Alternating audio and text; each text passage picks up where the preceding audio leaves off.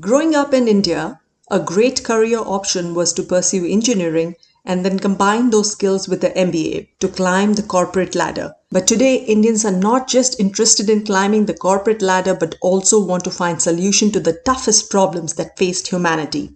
One of them is Sandhya Sriram, who is a co-founder and CEO of Shiok Meats, a cell-based meat company which aims to provide clean seafood. Recently, her company raised 12.6 million US dollars in Series A funding. Sandhya is a stem cell scientist and she has close to a decade of research experience. But even then, she was afraid to let go of her 9 to 5 job and take a plunge into the world of startup. Her husband said, just do it.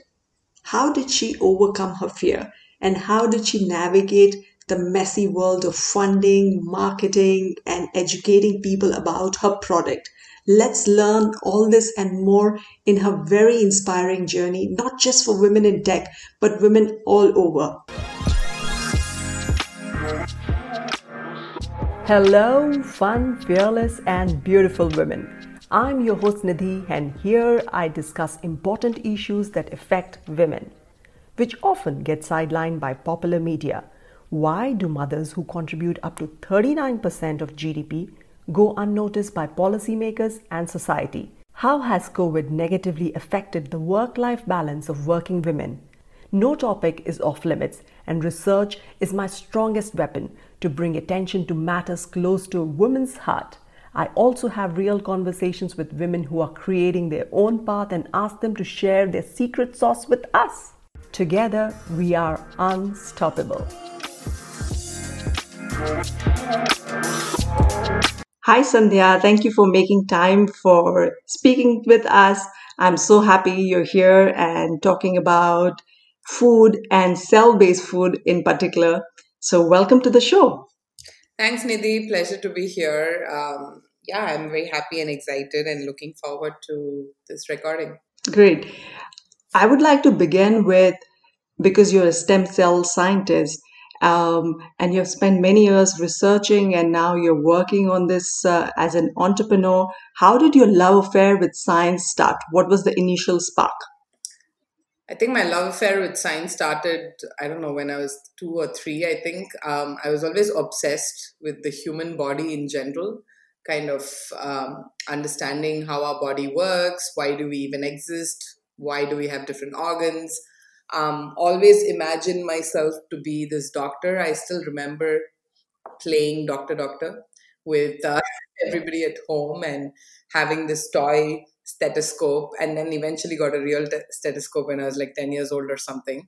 Um, but as I grew up, um, I started questioning a lot of the science behind a lot of the living things on Earth, per se. Um, that's when the passion for chemistry, uh, biology and physics kind of happened all together. And that passion led you to pursue your master's in science. And then the next step was uh, coming to Singapore. That was um, was that a major shift in the trajectory of your career, and what sparked um, that step? Definitely, yes. So once I finished my schooling per se, high school, of course, the option was um, to do engineering, medicine, or um, anything else within the sciences on the art side or um, sciences and so on. So um, I was more interested on the medicine side of things, definitely not engineering at that point of time. Um, couldn't get through medical school um, at that point, so ended up doing bachelor's in microbiology and then a master's in biotech in India, in Chennai actually. And then after that, when I was kind of thinking what should be my career path after a bachelor's and a master's, I had a couple of options. One was uh, either go abroad or uh, within India do medical school. So that's another five, six years of studying and then get an MD and so on. Um, or should I go down the research path of things?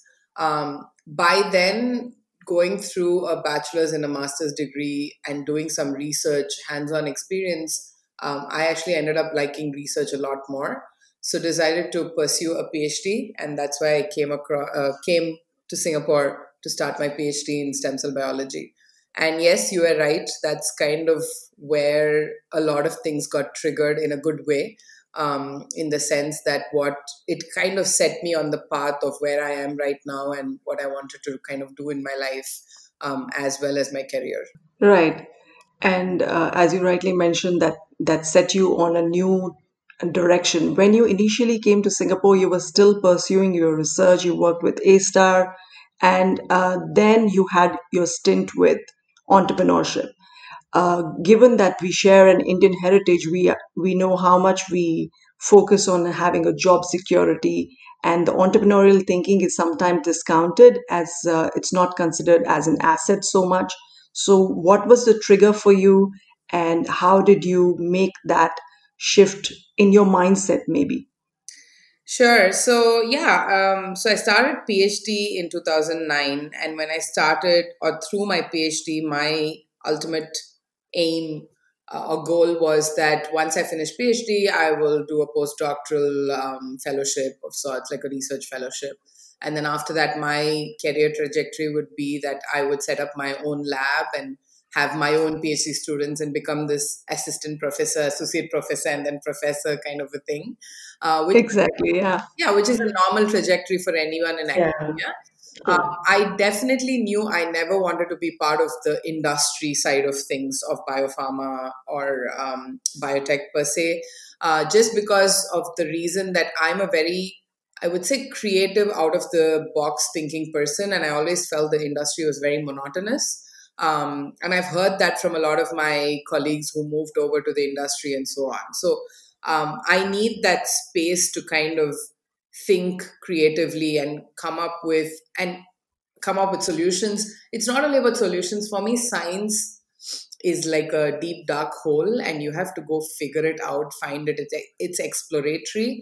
Um, and i you need the time and the space and the resources for doing that so for me academia was my cup of tea at that point but by the time i ended my phd and kind of got into my first postdoctoral position i realized that academia was kind of pushing this envelope of publish or perish and nothing mm-hmm. else.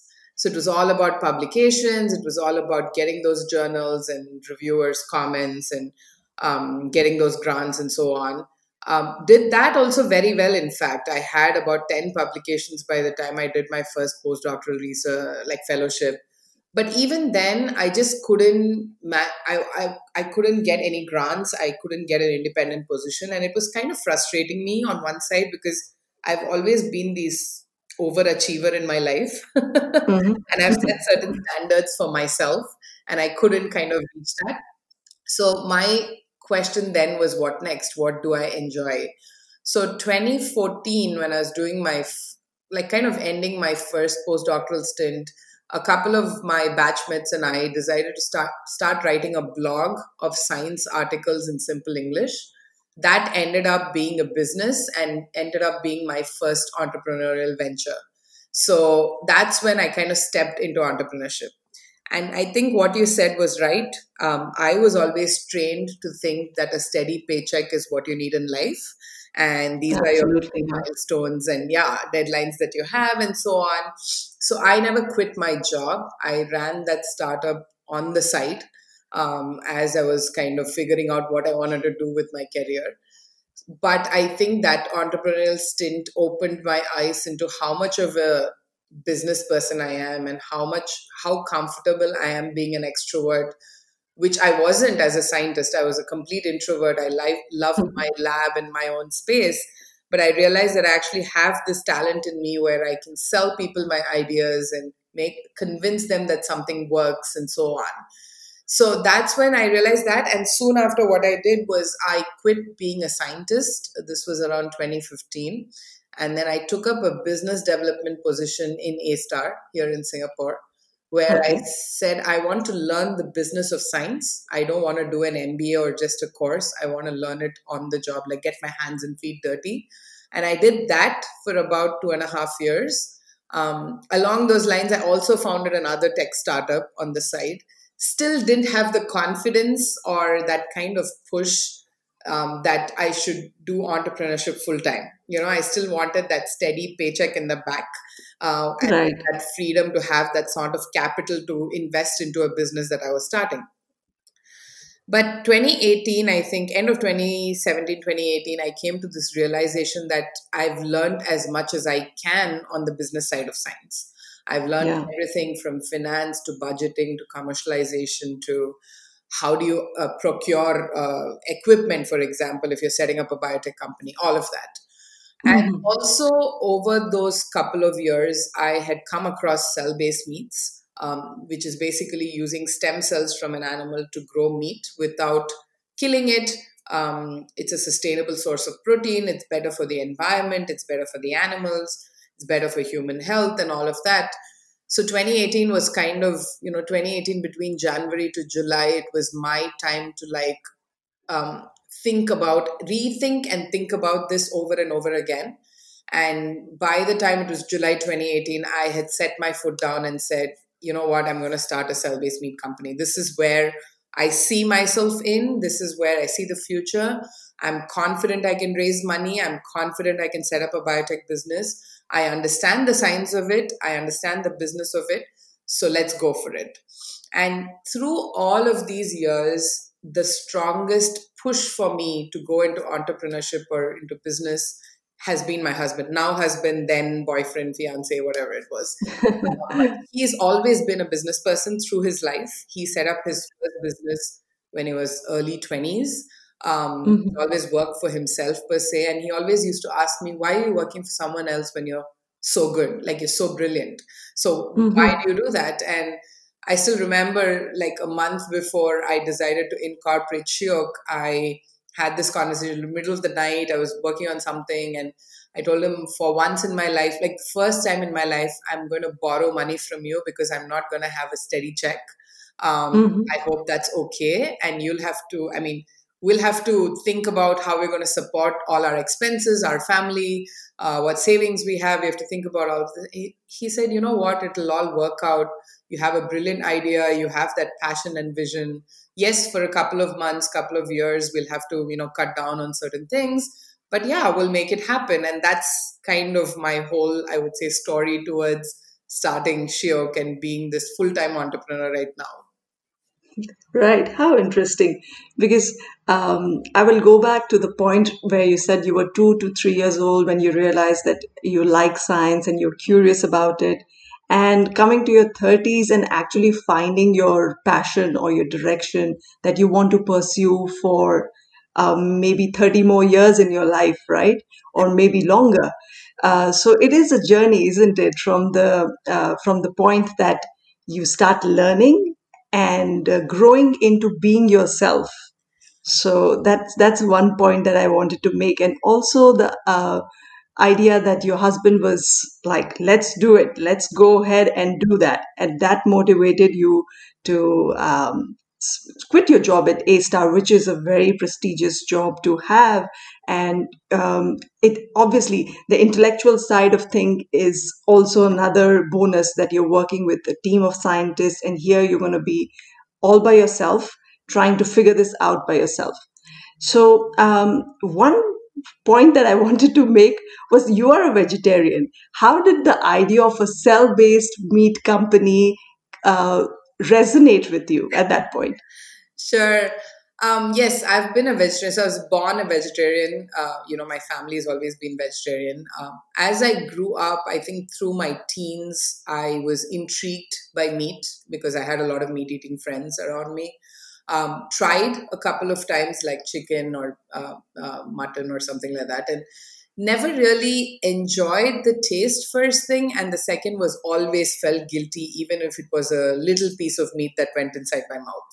Um, mm-hmm. and then i always questioned why do people like this? Like why do people want to eat meat and seafood? Like what's the um, what's the whole push behind it? And then i started reading a lot about it like where the history starts from why do humans eat meat uh, why do we prefer and what great source of protein it is as i was reading that i came across how bad the industry is as well you know animal cruelty factory farming initially Absolutely. how it used to be that animals used to grow in the land behind you now you don't even know where your meat comes from so mm. so it was a constant kind of a thing and my husband actually eats meat and seafood as well so i always questioned how he does it, why can't I do it, or why can't he not have it? You know, these kind of questions, but never really looked at it from a career angle. It was just a question that I always had. And then I moved to Singapore. Of course, in India, where I was, I was a bit more, I think, sheltered with the vegetarianism uh, around me. But when I came to Singapore, it was like, you know, I saw people eating everything and anything, right? So any animal, any reptile, everything was consumed in this part of the world. And it was such an important part of their diet. Uh, it's very yeah. hard to explain to them how you're vegetarian. And then people question me, where do you get your protein from?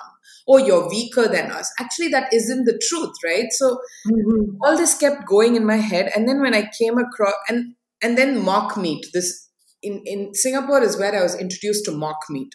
So I went to a yeah. vegetarian restaurant first time. It was called a vegetarian Chinese restaurant. And then I saw fish, chicken. I was like, this is not vegetarian. And then everybody went like, oh, it's mock meat. It's made of soy. And then I tried it, and then nothing's tasted like chicken or seafood. It just probably had this kind of mouth feel per se, but it wasn't uh-huh. really tasting like meat. So I could actually eat it. I was okay with the mock meat. Um, so I started again reading as to where mock meat came from, why do people eat it, and then I came across flexitarianism and pescatarians and all of that, and the various types of diets that are out there. And along those lines, I came across cell based meats, which was first kind of unveiled to the world by this professor in Netherlands um, in 2014. And then. I was hmm. like, that makes perfect sense. I mean, it's impossible to get people to become vegans, vegetarians overnight or through decades because we are just ingrained to eat meat as humans, and that's what history shows. Um, but if we are going to go ahead with the way that we are rearing meat right now, the world is going to kill itself. That's what's happening. Um, and we don't have enough of this to feed the explos- explosion in the population that we're having, especially in Asia, the most you know proliferative uh, you know part of the world. So we're just not having that access. And cell-based meats was that I would say answer to that huge question of where we are going to get our protein from where are meat eaters and seafood eaters going to get their meat and seafood from in the future and cell-based meats answered all those questions because it is real meat you're not asking people to eat something fake or artificial or soy based or mock meat or whatever it was it was real meat but it doesn't come from dead animals it doesn't need this whole a lot of land and water use and energy use that you need in the large farms per se. Um, you don't need to use antibiotics because of the uh, animal diseases that are seen all over the world. And it's actually better for human health as well because you're not pumping these animals with chemicals and antibiotics and hormones. So, honestly, cell based meats is not a product for vegetarians. So, I am not the end consumer, but I am mm-hmm. so ingrained in the technology of it and the belief that it is one of the solutions for the food ecosystem in the future that I kind of put my heart, soul, and mind into it.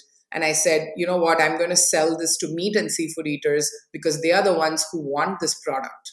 Before resuming our conversation, I wanted to share a word about my other podcast, Brainstorm, which I produce with my children and my students. Here we discuss educational and engaging themes on science, on storytelling, fun facts about cities, cultures, animals, mystery sounds, and much, much more. Please join us there. The link is in the podcast description.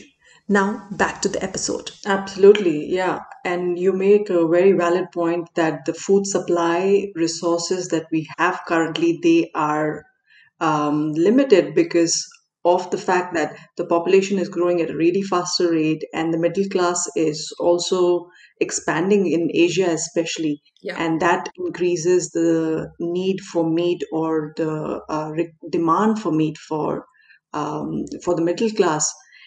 Uh, and also the fact that seafood is now uh, is contaminated with heavy metals and microplastics so this brings in a very neat solution that can be that can be uh, plugged in to the Asian society easily. But at the same time, uh, something new that comes into the market, there's always um, a doubt in the mind of the consumer, especially if they haven't heard or used a product like that before. So, if we had to demystify this cell based food, uh, how would you say this is grown and how um, how is it different from a traditional meat source in terms of nutrition value as well? Right. Um, so what happens? So right now, the meat and the seafood that generally we are consuming comes from a farm or a piece of land where these animals are grown. Um, unfortunately, most of them are in factory farms where it's really dark and dingy, and instead of one cow, there are like five cows shoved into this place, for example, and um, there's a lot of zoonotic and animal diseases, so they're pumped with antibiotics and hormones. And of course, better productivity is better pricing, so you inject these animals with hormones to make them bigger and better and more meat and so on. So, this is how the food chain has kind of evolved into and the food ecosystem. Um, unfortunately, it's come to a point where most of us don't know where our food comes from, where it was made, how it was made, what was injected or what it was treated with, how it was packaged, when it was packaged. Um, Yeah. are the numbers that we see on the packaging true or not? You know, these are the questions that have arisen in the last couple of um, years. So, what cell based meat does is basically when you take a piece of meat on your plate, it is made up of cells and stem cells from the animal. Every animal on this planet has stem cells in them, which is kind of this birth cell per se. And these Mhm. cells form your muscle, your hair, your nails, your eyes, um, your liver cells, your um, uh, fat, connective tissue, your skin, all of it. And um, these stem cells have this amazing capability to grow outside of an animal's body. So the biotech industry has kind of exploited this ability of these cells and used these cells for treatment of cancer, for vaccine development, for drug therapies, and all of that. So we have seen that happen over the last many, many, many years. Um, again, um, what's happened in the last decade is they've used these stem cells to grow human organs outside of the human's body so that you don't have to look for donors for transplant. So you can Yeah. take your own cells, make a kidney. Of course, it's super expensive, but it is possible to do that. So that's Mhm. where the whole cell based meat technology kind of stems out from. So if stem cells can make a living, functional organ, it can definitely be, make a piece of meat which is actually a dead organ per se when you eat it. You know, it's not a Right. living part of an animal. So, what cell based meat technology does is take stem cells from an animal. And like I mentioned, stem cells have this capability of growing outside of the animal and they can grow for generations, many, many generations. So, you don't have to keep going back to the animal, for example. So, take the stem cells, put them in an environment that makes them think that they're still inside the animal's body. So, give them Mhm. temperature, the pressure, the pH, the nutrients, feed them the right ingredients, whatever the animal would eat per se, do all of that. And at the end of a couple of weeks, stem cells in an animal's body form an organ. Similarly, stem cells outside of the animal's body form the organ, which is your muscle, fat, and connective tissue, or even blood cells, for example, if you're looking at red meat, for example. So that's what we do. So you don't have to grow the entire animal, feed it grains and plants that humans can actually eat, wait for many, many years for this animal to grow in size, then slaughter the animal, then take out Mhm. and consume it. What we do is Right. use stem cells to only grow part of the animal that you consume because you never eat an entire cow, you only eat parts of it. So we Yeah. grow those parts of it that humans consume using stem cells. So why Yeah. why this is more efficient or effective is yes, there's no animal cruelty, better animal welfare per se. Second is because we don't have to grow the entire animal for many, many years, the amount of water, the resources, the land use, the carbon emissions, the methane uh, that is you know given out by these animals, all of that is very, very reduced. Yeah. And these manufacturing plants per se that we are building can grow vertically. So you don't need as much land space per se. So these are all of the reasons that this is definitely more effective in terms of actual animal rearing. And to the end of the product, the product is actual meat. It's not fake or synthetic or alternative or artificial. To the DNA level, it's actual meat because it's made from actual stem cells and cells. And uh, nutrition wise, it's actually very, very similar to what you get from uh, conventional meat. Right. I hear you that you can grow um, a very clean and you know exactly what you're feeding your uh, stem cells. So it is a very clean product that you're uh, consuming at the end of the day, which is important for the food industry and for the end consumer as well. Uh, but at the same time, what are the potential hurdles that you face as an entrepreneur whether it's convincing the the users it can be the business users or the end users or they are there any other hurdles that you faced as an entrepreneur while you were trying to uh, make this concept flow from your brain to the masses? Definitely yes. I guess as an entrepreneur everything is a challenge. Every step you take is um, you know it comes back to you with a slap on your face, uh, but then you have to like, get over that hurdle. Um, yeah, I think first, so when we started Shiok, so we in the sense, my co-founder Kai and myself, when we started Shiok in 2018 uh, August in Singapore, we were the only cell-based meat company uh, mm-hmm. in, in Singapore as well as whole of Southeast Asia. Uh, within Asia, there were only, I think, two or three companies at that point in Israel and then there mm-hmm. were about 10 15 companies in the us and europe. So this was kind of the whole landscape of cell-based meats.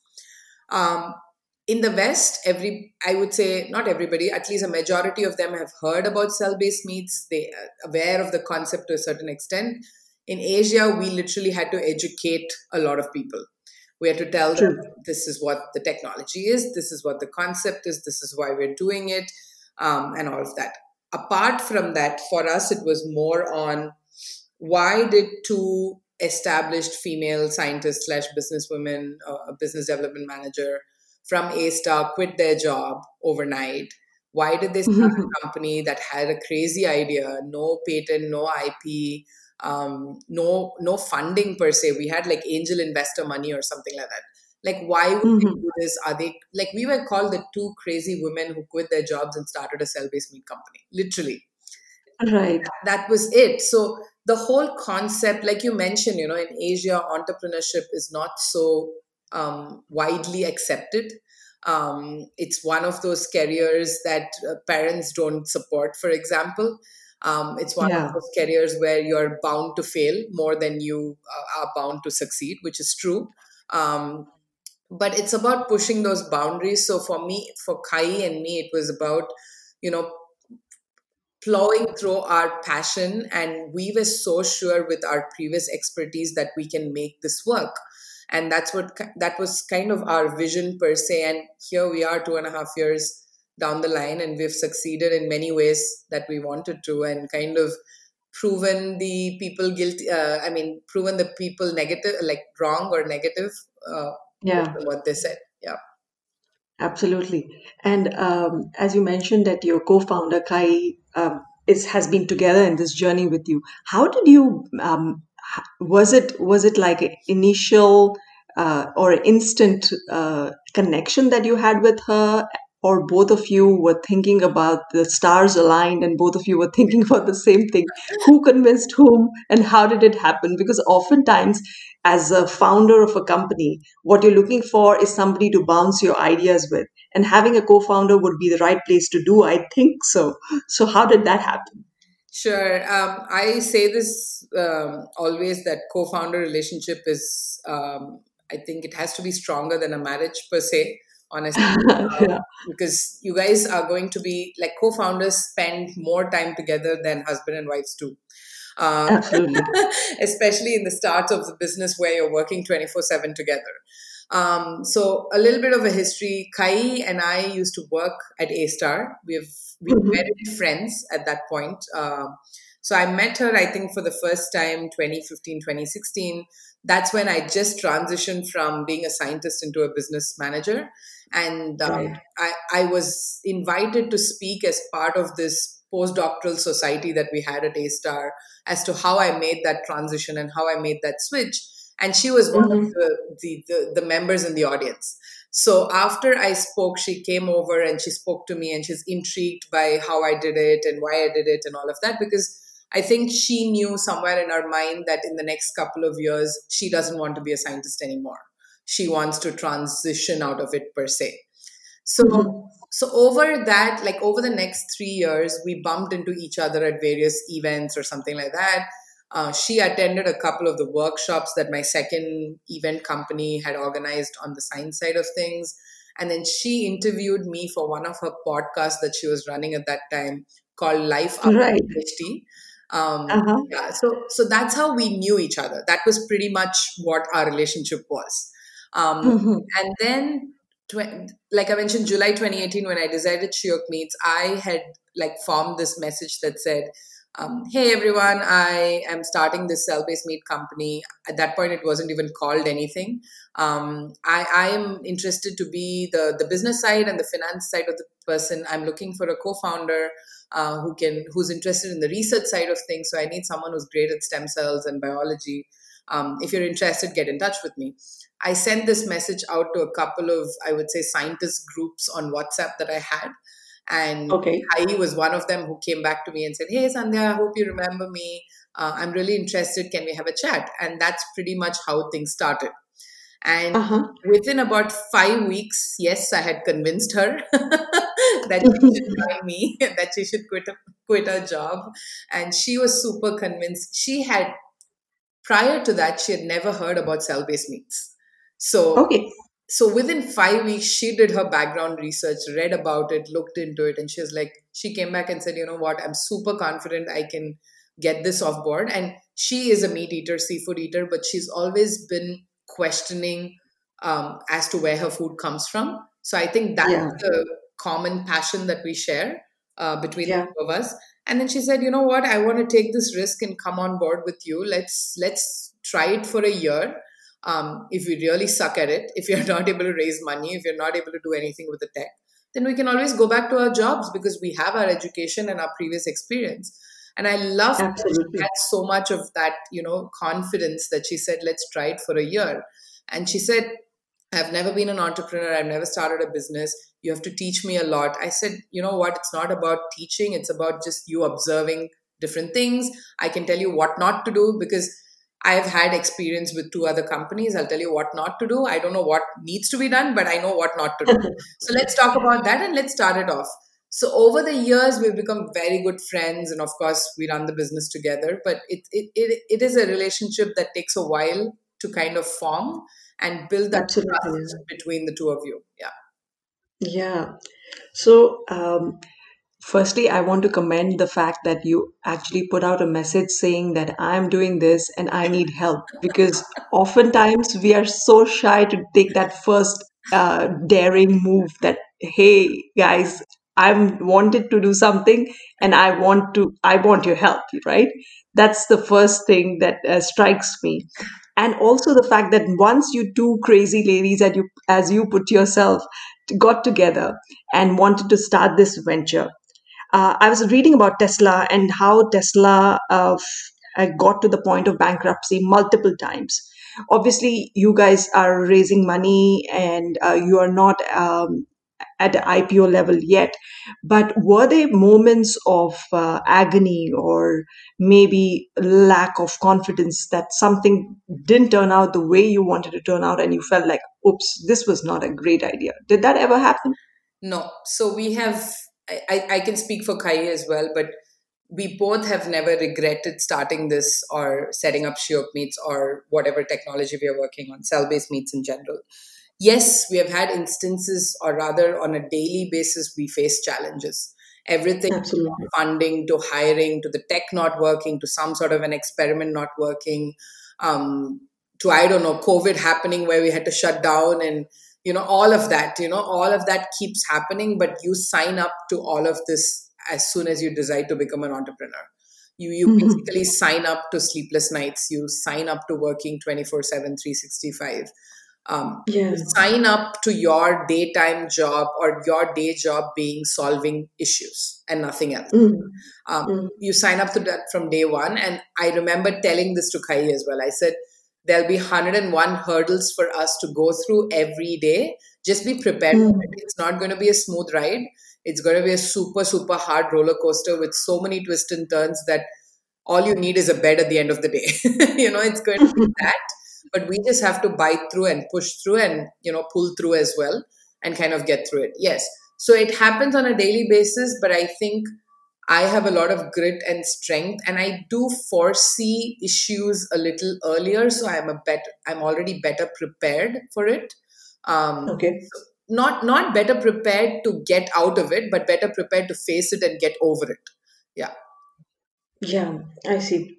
And um, just uh, circling back to a little bit of demystifying the cell based food once again, what are the potential issues that uh, you think in the future might uh, be posed by cell based food, whether it's in terms of when the uh, technology is commercialized and profitability becomes, for example, if the shrimp farmers take over the technology and are using it, obviously for them, profitability is number one motive.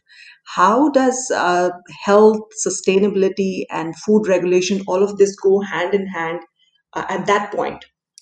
Do you see any potential issues there? Right. Yeah, I think that is definitely a potential, I wouldn't say an issue, but a potential challenge in the sense mm-hmm. that, um, yes, so as of now, our products are premium. They're very early in the market. In fact, at least for Shiok Meats we are not in the market yet. We're still in R&D. But uh, there's this company that makes cell-based chicken that has recently just commercialized in Singapore we can definitely see a lot of interest, especially from the younger generation, because they are the ones who are most worried about the planet and the environment and so on.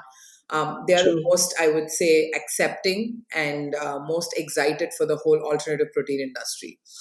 We do see that backlash from the traditional farmers, per se, you know, animal farmers or uh, seafood farmers or so on. But for us, it's it's about educating them as to how we are not trying to shut down their doors per se. Yeah. What we're trying to do is enable them with a better technology that is profitable yeah. for them in the long run, that is good for their business, their uh, investors, or you know whatever whoever's involved in their business. It is going to be profitable for them. It is going to reach, reach price parity within the next couple of years in such a way that they can make the margins that they're making mm-hmm. without having to lose the the whole planet per se you know so that's what we do so a part of our education other than educating consumers is actually educating stakeholders the industry the media the regulators absolutely yeah. all of it it's kind of bringing all of these 10 12 arms together to make this thing happen and explode beyond our imagination in such a way that in 20 years you walk into a supermarket and what you see is plant-based meat and cell-based meat and that's your options so you you know right. That, that yeah so that's our vision per se in the future. Um, and that's why we we actually ask the industry not to be threatened or you know not to create a backlash on us. It's instead we want to work with them because they mm-hmm. know the industry much better than us. Like a shrimp farmer knows how to sell shrimp. What we yeah. know is to how how to make it. So i'm happy to make it and give it to you for you to sell which is what you're great at or i can enable you to set up the technology in in the place of a huge farm that you're you know setting up right now. Instead of that i will enable you to set up this technology which is much more efficient um, and so that we can work together on this. Yeah. And you have both of you, um, your co-founder, and you have this big vision that you're working towards. Uh, and you're saying educating stakeholders, the end user has been a challenge that you have been dealing with, and you're trying to make best uh, in terms of educating the audience. Uh, but what has been your biggest support system uh, whether it is a mentor, whether it is at home, what has been, because you have so many things apart from the fact that uh, uh, you have this project, you have a team to handle, you also have uh, money invested by by VC funding, so you have to be answerable to them. So, what is what is uh, it that keeps you all together, and what's the support that makes you uh, run every day? Um, personally, my biggest support system is my mother, my husband, and my son. So my son is seven and a half years old, but I think he's the biggest believer in what I'm doing and the most, I would say, accommodating kid one can ever have. Um, you know, when I started Shiok, he literally saw me probably like once a like one week for a month or something like that because I was traveling so much. Um, but mm-hmm. it's been great. I mean, uh, yeah so that's on the personal side and you know keeping this going in terms of when i when i go back home and i have an issue or a worry i can always sound it out to my husband and he's just there to absorb all of it i know i won't mm. give the answer or the solution to it but at least he's there to listen you know yeah. it's kind of on the personal side on the professional side i think just my team i think my team is very well put together and i would say one of the strongest teams um, that's out there, and they just believe in the whole vision. And we're all mm-hmm. together. And of course, Ka Yi is my strongest, I would say, supporter, uh, support system, and the feeling is mutual with her as well. Um, yeah. an excellent C suite that is super, super supportive of every step that I take. Uh, of course, yeah. it's, it's thought through and discussed with them, but certain things as a CEO, you have to kind of do it on the spot. but they're there to like support me, whatever the decision it is. Um, other than that, yes, I have great mentors. I think one mentor that I always thank and, you know, I'm very, uh, you know, thankful for is Ryan Bethencourt. He's a fellow entrepreneur. Uh, he's our first investor as well. Um, he's from the US. I think he's an inspiration for me day in and day out. Um, and then some of our investors are amazing sounding boards and support systems for us. Not only just the money, you know, it's all about education, speaking to key stakeholders. They're willing to kind of get into the dirt with me and do the work that's required for mm-hmm. to kind of succeed uh, beyond yeah. uh, where we are right now. So I think all of this kind of put together is what keeps me together as well. Perfect. And I guess um, this brings us back together as mothers, right? You said that your child is your biggest support system. And I think as mothers, we are so inspired to make uh, the future better for our children and all for everybody, right?